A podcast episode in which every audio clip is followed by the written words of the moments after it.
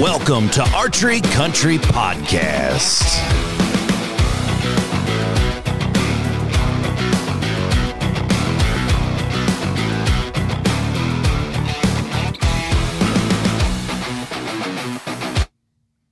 Hello. If you haven't noticed, this is obviously not Big Wade. Um, you may have heard my voice before on one other podcast, which we talked about crossbows in that one. And my name is Desiree, and I work at the Rogers Shop. Um, but I, I'm not a bow tech like the rest of the guys here. I just do marketing and internet e-commerce things and She what does. else? She does a lot of stuff. yeah. What She's else? what we call a shop mama. So not only is she uh, what she just said as far as marketing and social media and takes care of, but she's also like our uh, counselor here at the shop. during busy season. Right. right. Yeah. Yeah. So today we are going to talk about something that we hear every day in the shop right now, right? Yeah. Um, and that is broadheads because we are about 22 or 23 days away from opener. Here in Minnesota. Yeah, here Yep. in Minnesota. And it's, I would say, I think I hear it every, at least once a day when, Oh, I'm, when I'm walking around in the shop. So I am not as versed in wrenching on bows and things like that. So I'm not, I'm not the most educated on like which broadhead to shoot for what reason. So I think what we should dive into first is the factors to consider when choosing your broadhead. Like what when you talk to customers, like what are the what are the things that you're thinking about Mm-hmm. when they're choosing?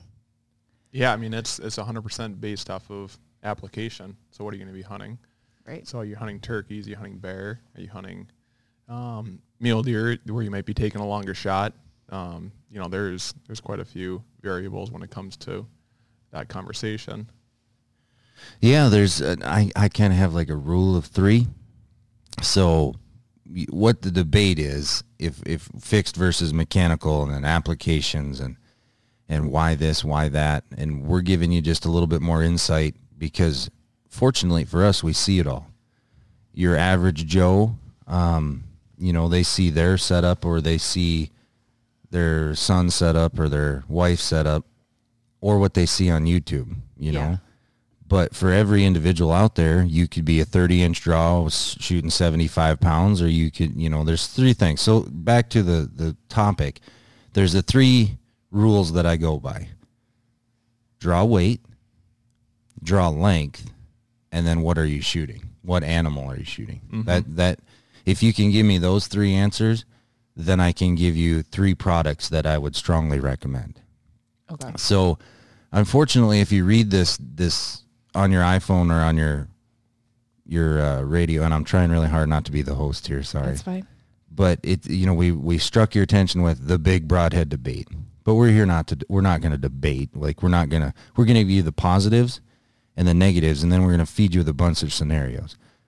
Luckily, we have you as an anomaly of what we usually see in the shop. Um, you know, because usually it's a a guy that's from 18 to 45 shooting anywhere from 27 inches to 30 inches and 60 pounds to 75 you know you don't very see- different from what Right. where I'm at. Mm-hmm. Which is but I, I go by those if you can answer those three questions for me then i have a pretty good idea where i'm going Yep. Okay.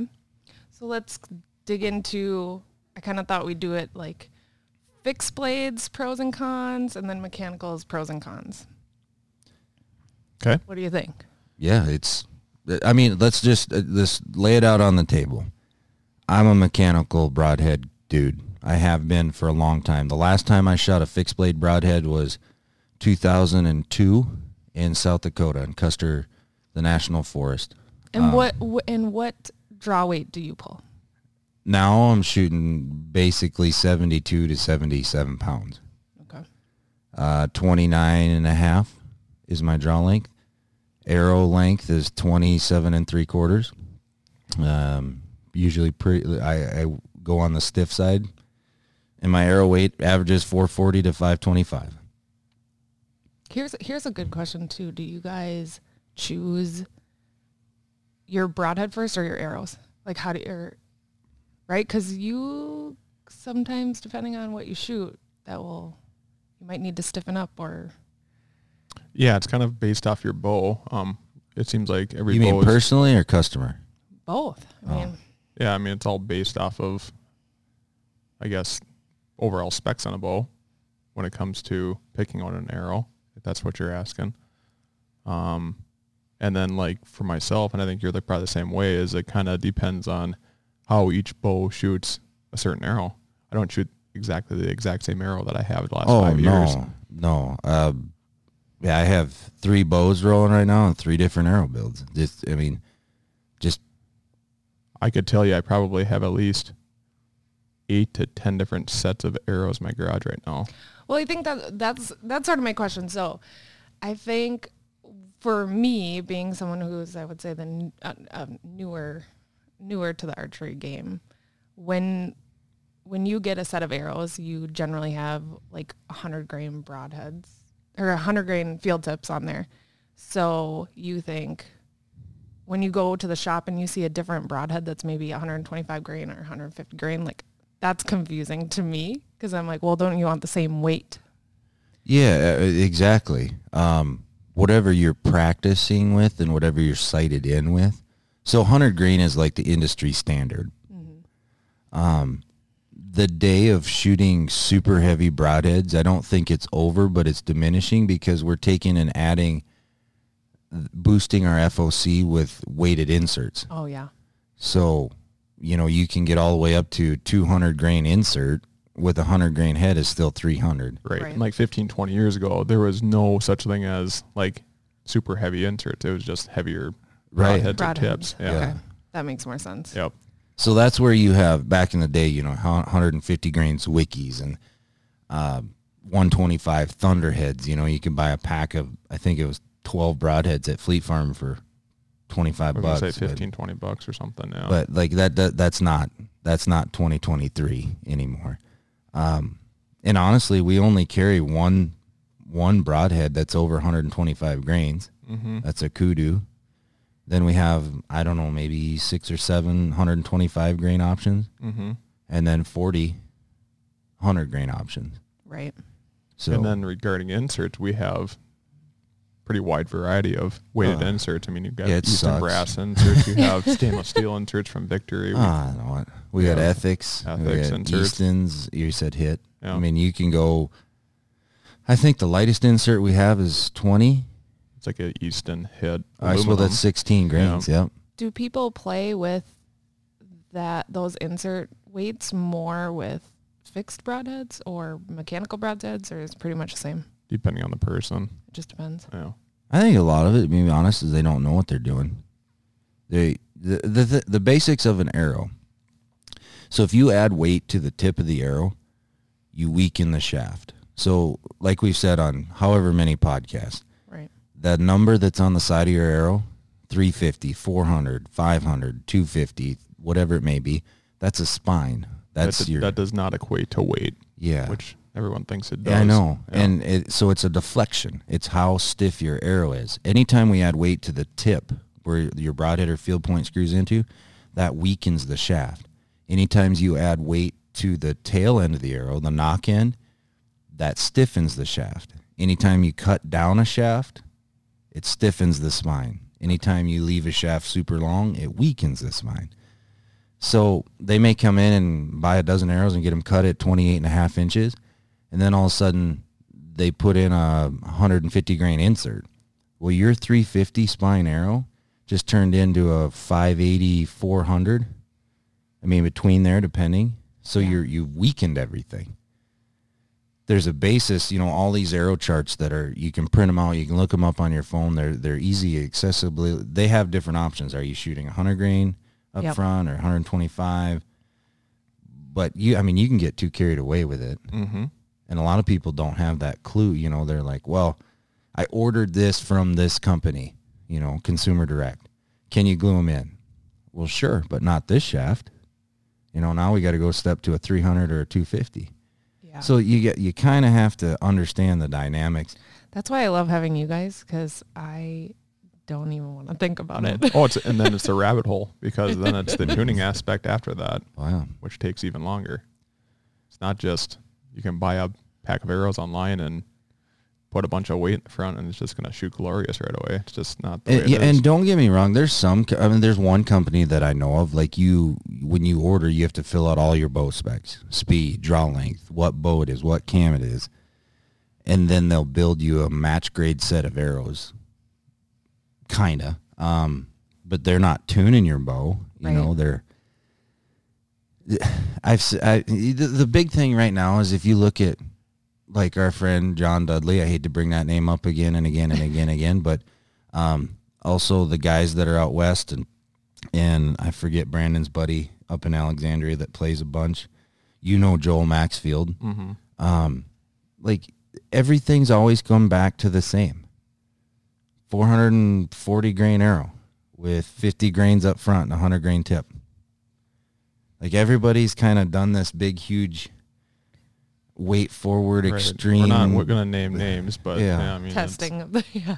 Yeah, I mean, like you said, your your killers, your guys that actually just shoot a ton of stuff. They're shooting roughly about the same weight arrow. It's Yep. just the way it is.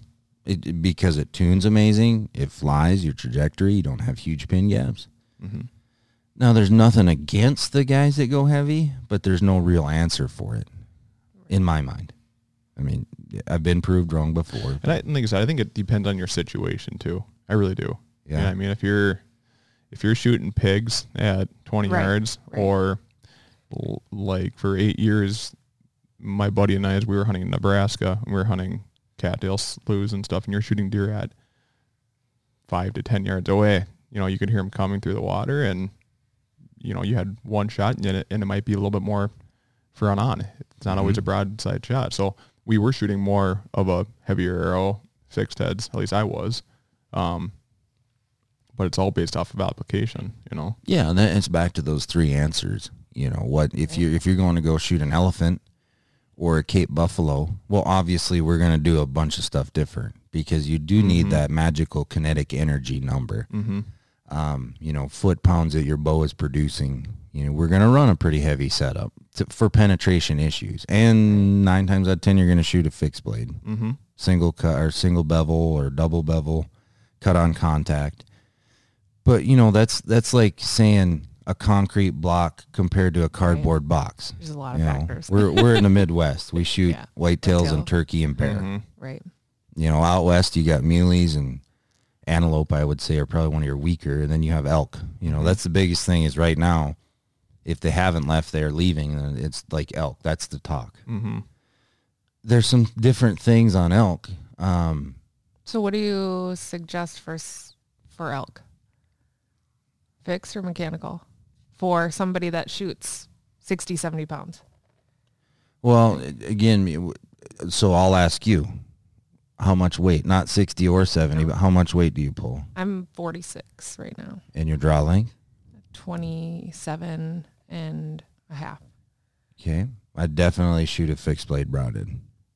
I I do, but I've definitely been playing with the different options to figure out what's Now the What's reasoning behind that, I need penetration.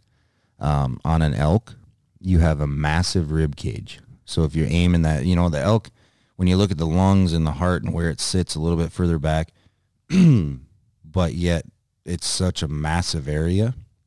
Your scapula on an elk's shoulder, not the actual shoulder ball and socket, but the scapula comes back so far that you you don't have 21 inches like they say to aim at you have a narrow, long strip. Does that make sense? Like a Yep, rectangle. Yep. So just the rib and the rib cartilage alone, you know, is going to stop a lot. So that's where your fixed is going to be bone crushing, cartilage crushing, and then get in and cut. So for example, for you, definitely probably even a cut on contact, two blade or three blade. And then I'm going to make sure that the arrows are unbelievably tuned. So at that 30 yard mark, there's no sideways drift, tail left, tail right, up, down. So your broadhead is the same plane as, you know, as close to Mother Earth as we can get. So I'm not coming in at a huge arc or my tail isn't left so then I'm cutting with one blade versus three or two. But That's interesting that you say that because I have not um, talked to you guys about broadhead tuning before, but in the last previous years that I've I've had uh, like switch up switch up my broadhead in the middle of season because I've realized as I'm shooting it, like two out of the three, four, you know, every three, four would like veer off, and I wonder if that's what that is. Mm-hmm. Yeah. And then I get freaked out because I don't want to. Mm-hmm. I don't want to have a bad shot. So then You want to make an ethical shot. Yeah. So then I'm like, okay, I'll go to a smaller, like a, a slick trick or whatever, where I know it's not gonna, I'm not gonna have that, mm-hmm. that kind Uh, of. I mean, you, if you wanted to break it down for somebody, like if you throw a dart at a dartboard, right? They have a really elongated point. If it doesn't go in perfectly straight or at a little bit of an arc down, it's not going to stick, you know, or it'll barely penetrate the corkboard. yeah, Uh, even worse on a plastic dartboard with plastic tips. But that you know that's the biggest thing is is you have you everyone comes in. Well, I can see like 40 yards my arrow's going whoop. Maybe you're seeing that. You know, I you know there's odd color vanes. So if you go orange, orange, white, like every time Sometimes that you pick up that white, Yeah. yeah. But you know, shooting through paper is a start. And then shoot group tuning and, and seeing how your arrows impact. And then I mean, Dan can attest it, shoot your broadheads. Mm-hmm. Definitely. Then you have an answer. But if your broadheads are eight inches to the right, you got some issues. You know, there's a reason because there's surface area on that broadhead. And it the broadhead is intensifying your flaw in your arrow build or your arrow tune, I should say.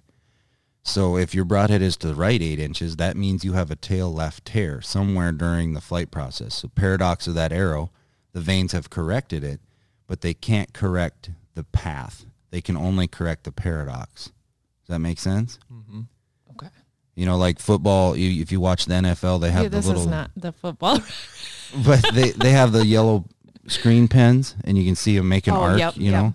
Your arrow is making a right-hand turn somewhere during your coming out of your bow. Then you need to adjust for that. I mean, not that was wrong. You don't need to adjust. You need to tune for that to Yep. get it back straight.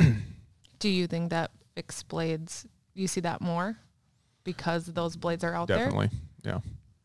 Uh, a fixed head just it seems like it. There's more issues with planing, like like Wade said. It just that those blades kind of just steer your imperfections in your tune. Does that make sense? yeah, and I, I mean, I don't know if we answered your question, like the positives and negatives, or you said we're going to go down that road. Yeah. the positives of a fixed blade is they out penetrate anything.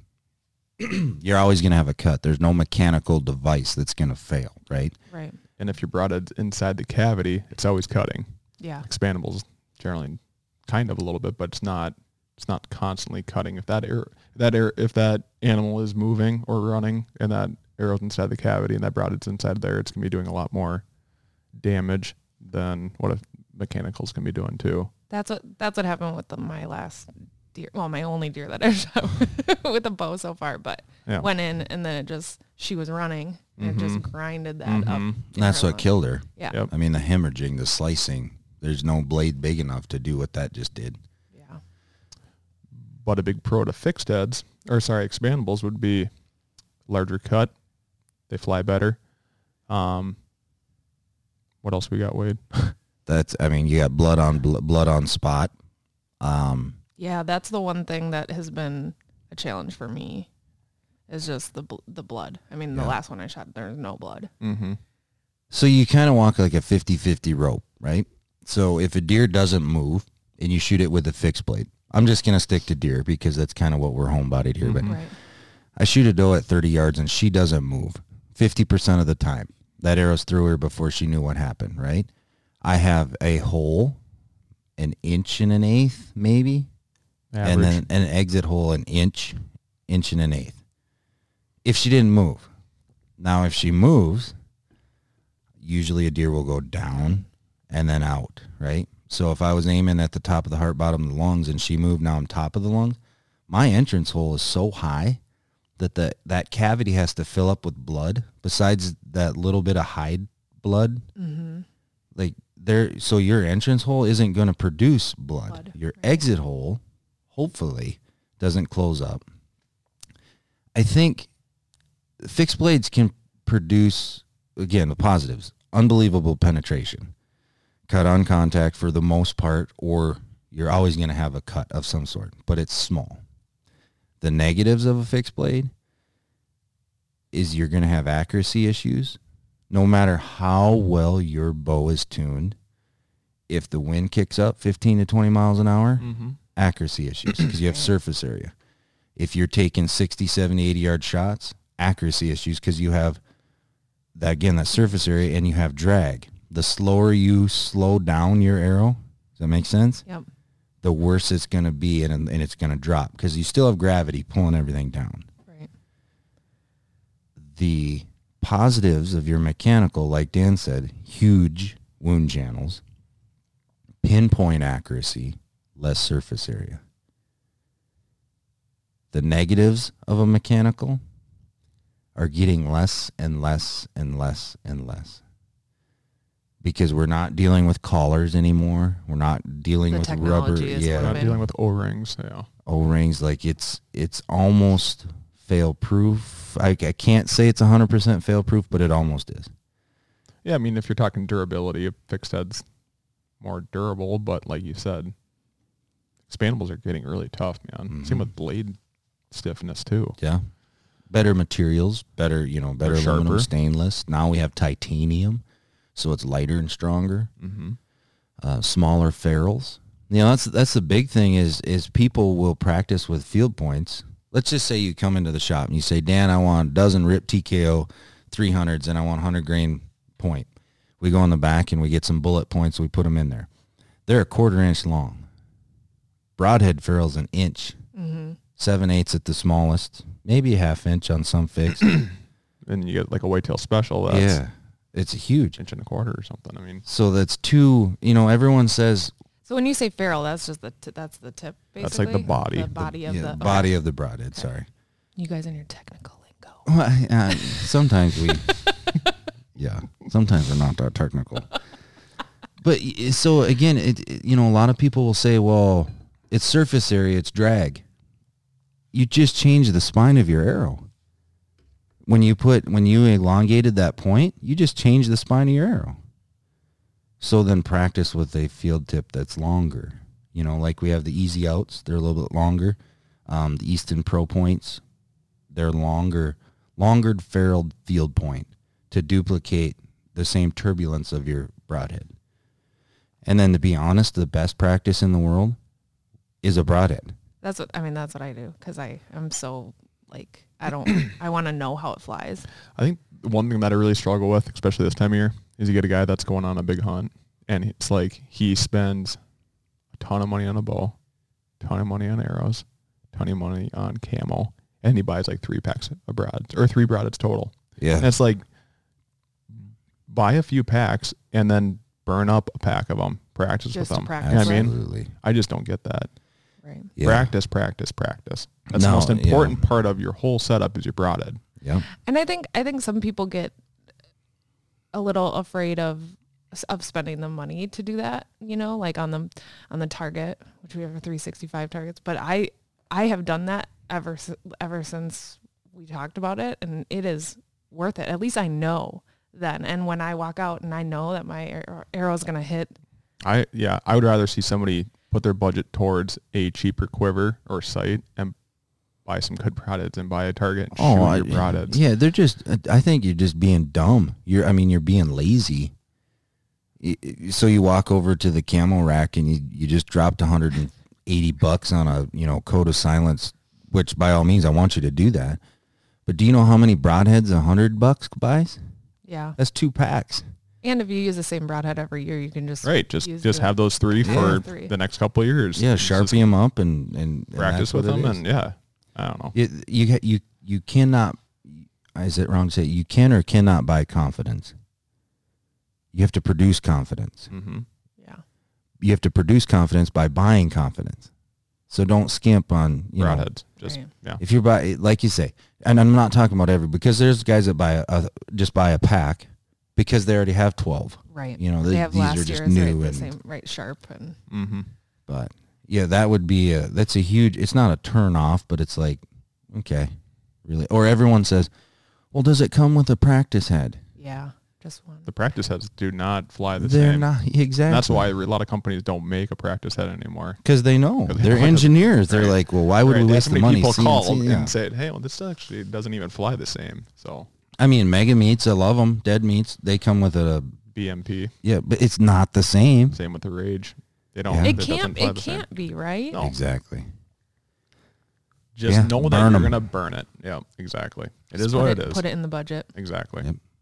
Like you say, you have to buy the process to get confidence. Right. Because there's no there's no better feeling when you walk to 40 yards and you can put a broadhead in the X. Like that. It, that It's just like right shooting there. a rifle. Yeah. Yeah, Just- exactly. Just buy an extra uh, One case day, of bullets or one whatever. day I'm gonna do that. I don't ever practice on 40 yards with my broadhead. You're fine, but we'll get you there. You're on our team now, sis. Yeah. We gotta we, We got gotta the shop on f- shop. We, we gotta fix some arrows, but we'll get I you don't there. think people know there's another contest this year. I did- think we leaked it. it? We I leaked it, but it a I think bit. it was on the St. Cloud podcast. We talked with John and Adam, but John's on our team, but Adam's not. but um, yeah. So Desiree is now on the uh, The winning team. uh, one of the championship teams. We have. Uh, we have. I said one of. I said one of. See, Dan and I, we we come from the team. We're undefeated, right? oh yeah. We're I undefeated. mean, we, we kind of blew them out of the water last year, but yeah, I know. Dan, We- are you on the other side? Who's on? No, you're on. no, you're on- he's so on we're our all side. On, we're all on the same team. I think we Yeah. deserve like a cheer thing. On the- Yeah. Ready? that- we- yep. There we go. Anyways, So we have a we have yeah the shop to shop competition. Desiree's on our team, so now she has some. Would you not say big brothers? Uh, help. hmm And and I'm not. She has an awesome setup. We're just gonna perfect it ever so and she slightly. has big bucks. Yep. I property. have. Uh, yeah. yeah. It's just it's just getting the time. I'm a Well, mom. tell your I'm husband a mom he has too, to put you- and my husband hunts. You know, so you're gonna have like, to tell the husband You and watch the kids because we need points. You can tell it's a different persona with Desiree being the host because she has like highfalutin tea and a real tea cup, like it's or What does it coffee cup. and you can't even pick on me today because I'm actually just drinking Folgers today. Just regular. Yeah. Yeah, hoity toity. My cup says, "Go get them." I'm drinking tea. Two. Iced tea. Kind of. Yeah, iced tea. Sweet tea. Anyways, back to broadheads. We should talk. We should. I just want to say one thing about this because now with this year in Minnesota, crossbows are legal for everybody. So what is the what is the broadhead suggestion for crossbows then? Because they've got the massive. No fixed heads. That's that's Absolutely the not. that's the problem. 99% of the time, no fixed heads. Yeah. If you were to shoot a fixed head, I'd probably shoot an SS3 from Slick Trick. Yep. Small, cut on contact. The the thing or about that it, B three. That'd be the, good. the one, too. destruct. Yeah. Yeah. Something. So you have to actually like read your owner's manual or ask one of us. You can't. Is it an inch and a sixteenth? There's Mm-hmm. an actual diameter on your fixed heads. If if somebody were ever to say anything, if you shoot a larger diameter fixed head, it voids the warranty on the crossbow. seriously. Yeah, that comes right from one of the big dogs. Uh, actually, I read I read it. I'll look in the owner's manual when we're done. I read it somewhere, like literature, so it's not just verbatim. So it's facts. yeah, Oh, shit. but uh, if you are gonna shoot a fixed B3 Destructor and SS3, Something itty bitty. itty bitty. Short ferrule. Yeah. So Smaller what cut. what about mechanicals? Do you guys isn't not mechanical? Raven. Yeah. Uh, Rage. Rage, um, no collar, Grim Reaper. Grim Reaper, 100 grain. Grim Reaper's a three blade, Rages are two blade. The Raven Steels are two blade. We should talk a little bit about constant phone calls that we're getting about over the top expandables because we do sell a manufacturer that is over the top expandable, and what that means is the blades fold from the top instead of a rear deploy. Oh, absolutely. We should talk about it. We actually did a podcast with this company. Yeah. You were on it. And we had a guy call yesterday Mm-hmm. and said, "It's not I'll. I'll tell you what he said. He goes, I shot through my Glendel buck. and there's no entrance hole. The same size as the ferrule. I said, okay, blades over the top. They open on the inside. Mm. And on the exit hole, the broadhead was closed. So what we're talking about is actually just one broadhead company that we have that's over Grim the Reaper. top. Grim Yeah. Reaper. Oh, and like Dan said, over the top. They come over the top of the ferrule. then a huge cutting diameter. Three blades, four blades. Wonderful design, actually. The inertia of the arrow, when that tip, it's got a big, long, huge chisel tip. When it hits hide, bone, the inertia of that arrow coming forward and the small slowdown of the tip hitting, the blades go backwards. It's not spring assist, but it's spring unleashed. Mm-hmm. And then the broadheads are cutting, or the blades are cutting. now, the same effect happens when it goes through your animal and the arrow is stopped by foam if you're shooting a target, mm-hmm. or when you hit the dirt, that arrow stops. The blades, they you pick them up and you say, oh, the blades didn't open. They retract back They retract from inertia. your back. So probably uh, after last year, later last year and this year, Grim Reaper crossbow broadhead. It's a three blade over the top. Hunter grain is, if not the number one seller out of this shop, it's one of for crossbows. Rage No Collar is unbelievable. They make a Trypan, which is titanium, but um, you have so much force, kinetic energy, and feet per second. Your arrow is traveling so fast on, just for example, like a Raven R10, that a fixed blade back to that surface area, it planes. And when it planes, we can't tune it. We can't twist the cables. There's we can't move can the do. rest. Yeah. I mean, you can fletch your, you can put different fletchings on and it may correct a little bit, but you're, you, that's one animal that you're not going to beat. Or that's one, you know, that's one feat you're not going to tackle. It's going too fast. Mm-hmm. If everybody in the, sh- everybody comes in the shop, if they could shoot 280 feet per second, then I wouldn't care what they shoot Right. because we can tune it out to a certain yardage. Mm-hmm. And if you're shooting a correct Mhm. rest too, not like a hostage rest or something. Yep. So what is what is what is your guys' go to broadhead? That you shoot like what do you shoot for whitetail? I shoot a Rage No Collar Trypan and a Grim Reaper mini mag or, or Pro 3 blade. The Pro 3 blade has a black collar on it and it's a swept back blade. So it's 40 degrees. So it increases my penetration. Um, fortunately, I'm a little bit bullheaded and I pull a lot of weight. So I'm touching on most of my builds is 295 to 305 for feet per second. So I'm never worried about kinetic energy loss or them Grim Reapers. I'll send right through anything and not think twice. The I like the Rage No Collar, but I like the Trypan better because of the material. I like titanium. So those will be my two. I I'm gonna dabble with. It's a slick trick torch. Is that what they're called? But they're not in my quiver for North Dakota yet. But I'm gonna play with them. And what's the furthest like what's the furthest you'll shoot? Eighty. What about you, Dan? What are you gonna use? Pretty much exactly what Wade said. Trypan, a Pro 3, or a Mega Meat from G5. Those Mega Meats are sweet. Big cut, three blade, People Rear seem to deploy. like those. super sharp. Um, Grim Reaper, I think that's just an overall very durable, good expandable, especially for turkeys, for like bear too, something with a big, you know, a lot of fat, a lot of hide. Um, last year I shot a Trypan for my bear and that deer in Kansas. Um, I think those three are like the best out there personally. If you're shooting roughly over 60 pounds and over a 28 inch draw. Yeah, and that's that's a big thing too. I'm I'm lazy and I don't want to track a deer. Like I don't need practice. Yeah. I'm not Inspector Gadget, so you know I, I, hate want long tracks. I want blood. Yeah. I, hell, I want to see him go down. Yeah. so I'm going to take every benefit I can and and call this ignorance if you want, but I will never skimp on accuracy ever.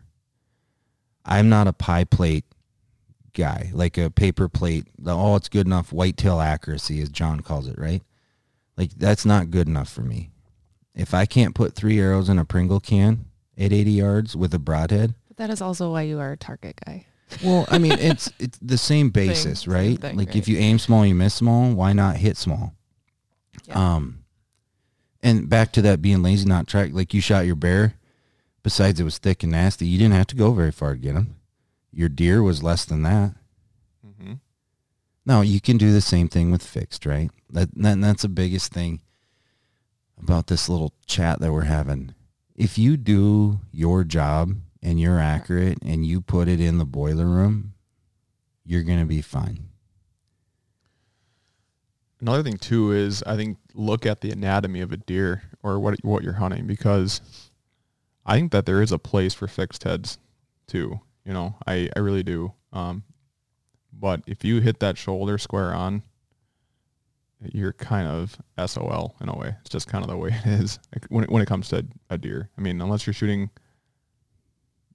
something super close range with just an ungodly heavy arrow with high poundage, you're just not going to have good results. So look at the anatomy and maybe just stray away from that shoulder. And I've and I've hit that shoulder many times with a lot of fixed heads, and I've had minimal results. I've done it. I've actually been thinking about that a lot recently with where I aim and and wondering if maybe I need Mhm. to not aim just a little further back or whatever. Just because if I or did, try to stick to a broadside shot or quartering away. right? You know, Yeah. know Yeah. your shot angles too.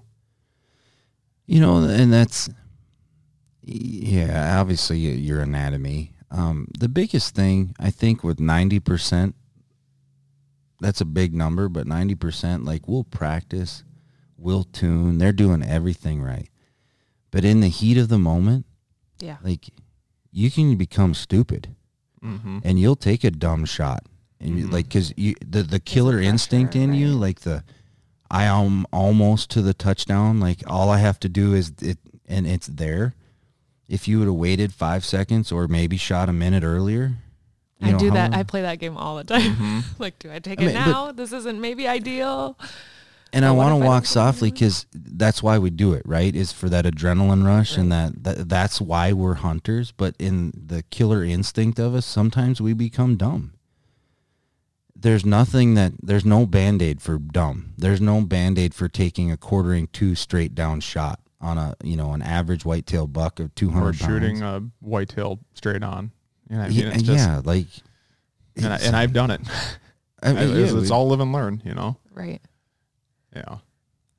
it's it's you, but that's why that's why I like this podcast because I think that this is a good way to Yeah, I mean, to hear about some of those things that have Yeah. happened and learn from other people because I talk about this all the time when we when I'm doing my women's group thing is I'm like "Hey, honestly you just got to go and hunt like I Mhm. could tell you anything but you got to you got to figure out how you respond to that pressure because it's different for everybody hmm Mhm.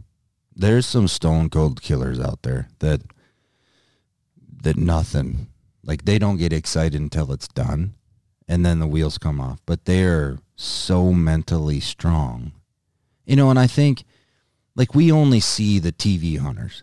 Right. We only right. read about the celebrities in articles or the YouTube channels or even the podcast now is huge and we'll get some guests on. But there's so many out there that are not televised or and they're just lethal. I mean, Yeah. every time every time they go on a trip, uh, Dan's one of them. Like he went to Kansas and we're like, "Yep, there it's going to be a deer." I didn't think it was going to be the first 15 minutes of his hunt, but I want to get Yeah. like that that's what I want to be but there, there's a you know a, a ruggedness, a stone cold killer in everybody. It's just harnessing that. You know, the biggest thing is right now people have been shooting for three, four months, and all of a sudden target panic is a is abroad, and they're stopping in, and um, it's like, okay, do you fix it now, and start your process, which isn't the best, or do you just like you just got to say self, I'm gonna put the pin where it needs to be. get it together Yeah. And if anybody ever comes in and tells me to send it, you know that slow go, like I'm gonna slap you. Like, Aim high let her fly. yeah. yeah, aim low, watch it go. Uh, whatever. I love I love all the cliches, you know. But no, it's I don't know. Keep you keep firing to us. We'll keep answering questions. Okay. Well, I think like the last thing that I kind of wanted to talk about was like the good, the bad, and the ugly for broadhead stories. Oh, I got some good ones. I know Dan's got some better ones. I got oodles. You start, Dano. Yeah. So remember I mentioned that straight on shot, Yeah. 2013. Um, first year in Nebraska, I watched this very large nine pointer. I would have guessed he would have been high 150s, just Nice. mega typical. Watched him, and he made his way through the super thick area into a scrape that was at 10 yards away. And he's coming in, he's quartering two. I draw back my bow, and I'm in a cottonwood tree, and I'm pretty much skylined. And he comes right into that scrape quartering two, and I should have just shot him right there because it was barely quartering two Mm-hmm. and he looks up at me. He's stomping and he's he's I'm at full draw for over a minute. And he's doing the head thing, you know. And I tried tucking my arm into my armpit just to cuz my arm was starting to shake a little bit. And my stabilizer hits my stand. Oh. And he wrenched up his head. And at this point it was like, well, this is going to be my biggest year ever. And this was I was probably low 20s at the time. So I'm like, well, I'm just going to shoot him straight on. I'm going to try to kind of tuck it into his neck area and down into his cavity. And I'm shooting an Ulmer edge. Do you know what that is? Uh huh. Super small cut, pivoting blade system, about the worst possible mechanical you could ever take for this shot. Because even if it's inside the cavity, those blades are just moving. It's not cutting, you know. So I shoot him straight on. I get terrible penetration because I was shooting a super light arrow. Just a bad combination. 100% my fault. And long story short, the next morning we jumped him and uh, I was never able to recover him just because there was minimal blood and and whatnot. So you think you just got into the brisket, or did you get through that? I think I killed him. Yeah. Yeah. arrow uh, half the arrow was still inside of him, Oh. but there was just no That's so hemorrhaging. tough. Oh, it is. It is so tough. awful. I mean, now it's kind of it's it's a little bit better because we could you could call trackers and you know right, and that and like I said, I would never make that shot again. And if I if I would have been shooting a different setup, probably an, uh, an arrow that would have been 100 grains heavier with a fixed head, like that that'd be the ideal situation if you're going to take a stupid shot. Like it probably would have worked for me, but it was just not a overall not a good situation for what I did. You know, and it's, and it's all live and learn. You that's archery for you. I mean, you're gonna if you've never wounded a deer yeah. with archery, you're probably I hate to say it, but it will happen at some point. And and that's the why older you get, the smarter you get, and you don't. that's why usually- practice and all this stuff that we're talking about everything matters. Like Yeah. buying that extra pack of broadheads Exactly. is And, and I mentioned it was, you know, it was not the ideal broadhead, but it was not the broadhead's fault. It was No. overall my stupidity. because of broadside or slight quartering too.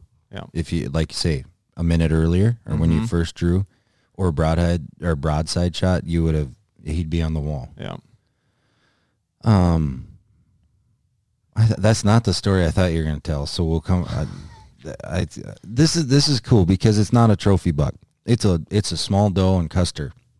That when I shot the fixed blades, this is what happened. So it's a spot and stock situation, and a couple of does were just feeding. There's not like it's it's in big pine trees, right? They're just feeding on some grass and doing their thing. and there's a rock ledge right behind them. And I snuck up. I had an old, I think it was one of the very first Nikon rangefinders that I think got handed down or something. But I ranged and it was 52 yards. I had a Hoyt Ultratec or Magnatec maybe. Same thing. Yeah, and I had bought. I had went to Cabela's like I'd made a couple hundred bucks picking rock, and I I drove down to Cabela's down here, and I bought some Cabela's camo four inch pre fletched. They didn't cut them. Like I Yep. just glued inserts. Like, and I How old were to- you? This Uh, 1998, I'd have been 16, 17. 17. And um, then it was time to get broadheads, and I went to Fleet Farm, and I had like 30 bucks in my wallet, right? And they had this little itty bitty, it looks like an SS3, but it's a piece of shit broadhead. It was twelve ninety nine for a pack of three. Like a, s- who made it? Like Ah, Rocky Mountain or something? or- No, it wasn't Not even, even- a name even brand. a it was a. Fleet Farm brand. Oh, like nice. Fieldstone or something. I don't even know. Like you probably find them in the camping section at Target now. But anyways, I could get two packs because I had a six arrow quiver. So we snuck up on this doe, and uh, 50 yards, which probably shouldn't have took the shot. Drew back, is on my knees. You could see these big orange and white fletchings, like just, whoo. and she like picked her head up and trotted like 15 steps and just stood there. I went, well, I missed, you know, completely pissed. Knock another arrow. Now she's facing completely away from me. Ranged like 71 yards. So I put the bottom pin in- on the her on her back, and I was shooting a true true flyer or true flight. Oh yeah, you know the, old true camel. fl- Yeah, yeah, like you're holding a hammer. yeah. And I remember I just wham slam that trigger and watch that arrow arc about eight feet above her and then land right at the base of the tail. And she went down, spined her. But my arrow went in like eight inches. So, you know, high fives and all this. We walk up to her and there is a hole in the ten ring through both. Oh my. I'd pinwheeled her, but she had no clue what had went on. She was dying, and I thought I completely missed. But there was no blood. You know, I was like, she- Wow. so that was my like my last time of a fixed blade. Um, then I went to school in Laramie, Wyoming, and there's a pro shop there, and, and got to you know those guys at that time they- they knew what was going on and like switched the whole game. And then it was all about accuracy and less about you know the whole penetration game because we're hunting muleys and whitetails and antelope and then some elk, but I didn't hunt elk. Right. So that was just a, s- you know, like I did everything perfect and I didn't see the end result. So then I took a stupid desperation shot. Luckily I hit her, but Yeah. if I would have just been calm, she would have died. That's crazy. That's yeah. crazy. Wow. Now that, so I guess that wasn't like a negative. That but, was not negative at all. That was that But- was nice. A good story. uh, made mine look just awful. I, the negative one would be that wide load deer. That Oh, the wa- that was a mechanical, and that that that's more on the like it just happens. It's I don't know if you remember that story, but he Yeah, you shot. Didn't you shoot it th- In the neck earlier or- in the neck? But you didn't know. Yeah. Uh, so October 5th is I shot him at 60 yards. And I mean, so I shoot a hinge, right? So there's not like you can still dump it, but it's controlled more or less. So I have time to aim right behind the pocket. I can remember it just like it was yesterday. Right behind the pocket, the hinge clicks right behind the pocket. His head's down. I shoot, but at 60 yards, I was shooting a little bit heavier arrow. Okay. They were new to us at that time, and uh, I hit him. I knew I hit him, and of course, he run off, wheeled, and then we went back and got everybody. And there's blood everywhere, massive amounts of blood.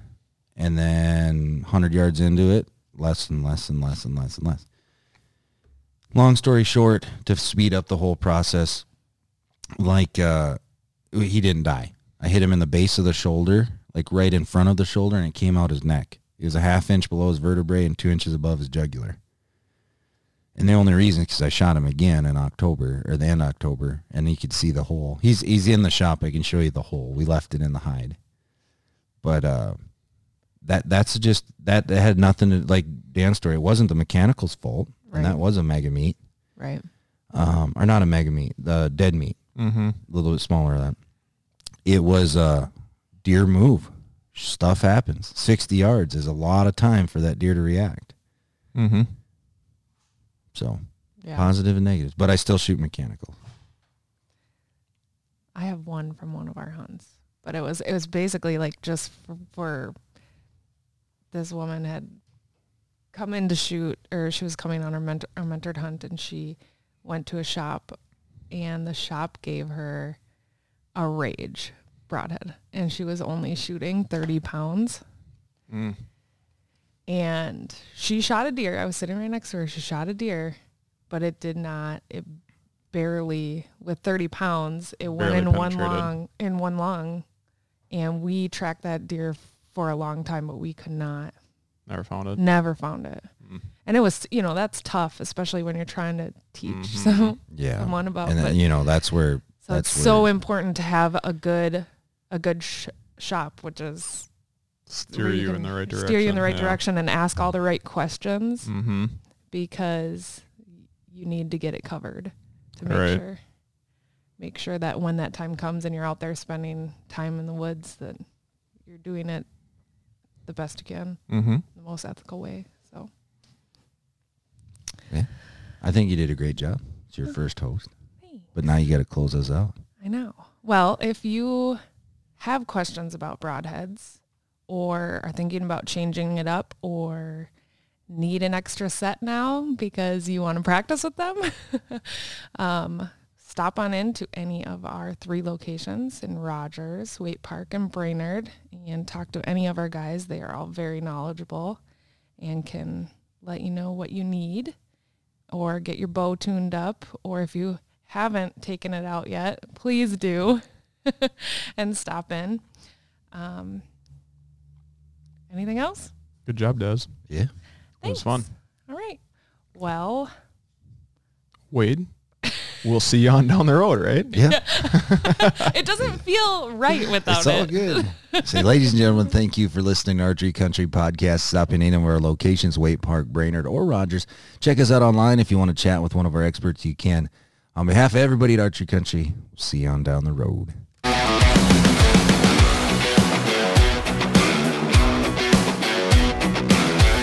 Thank you for listening to Archery Country Podcast.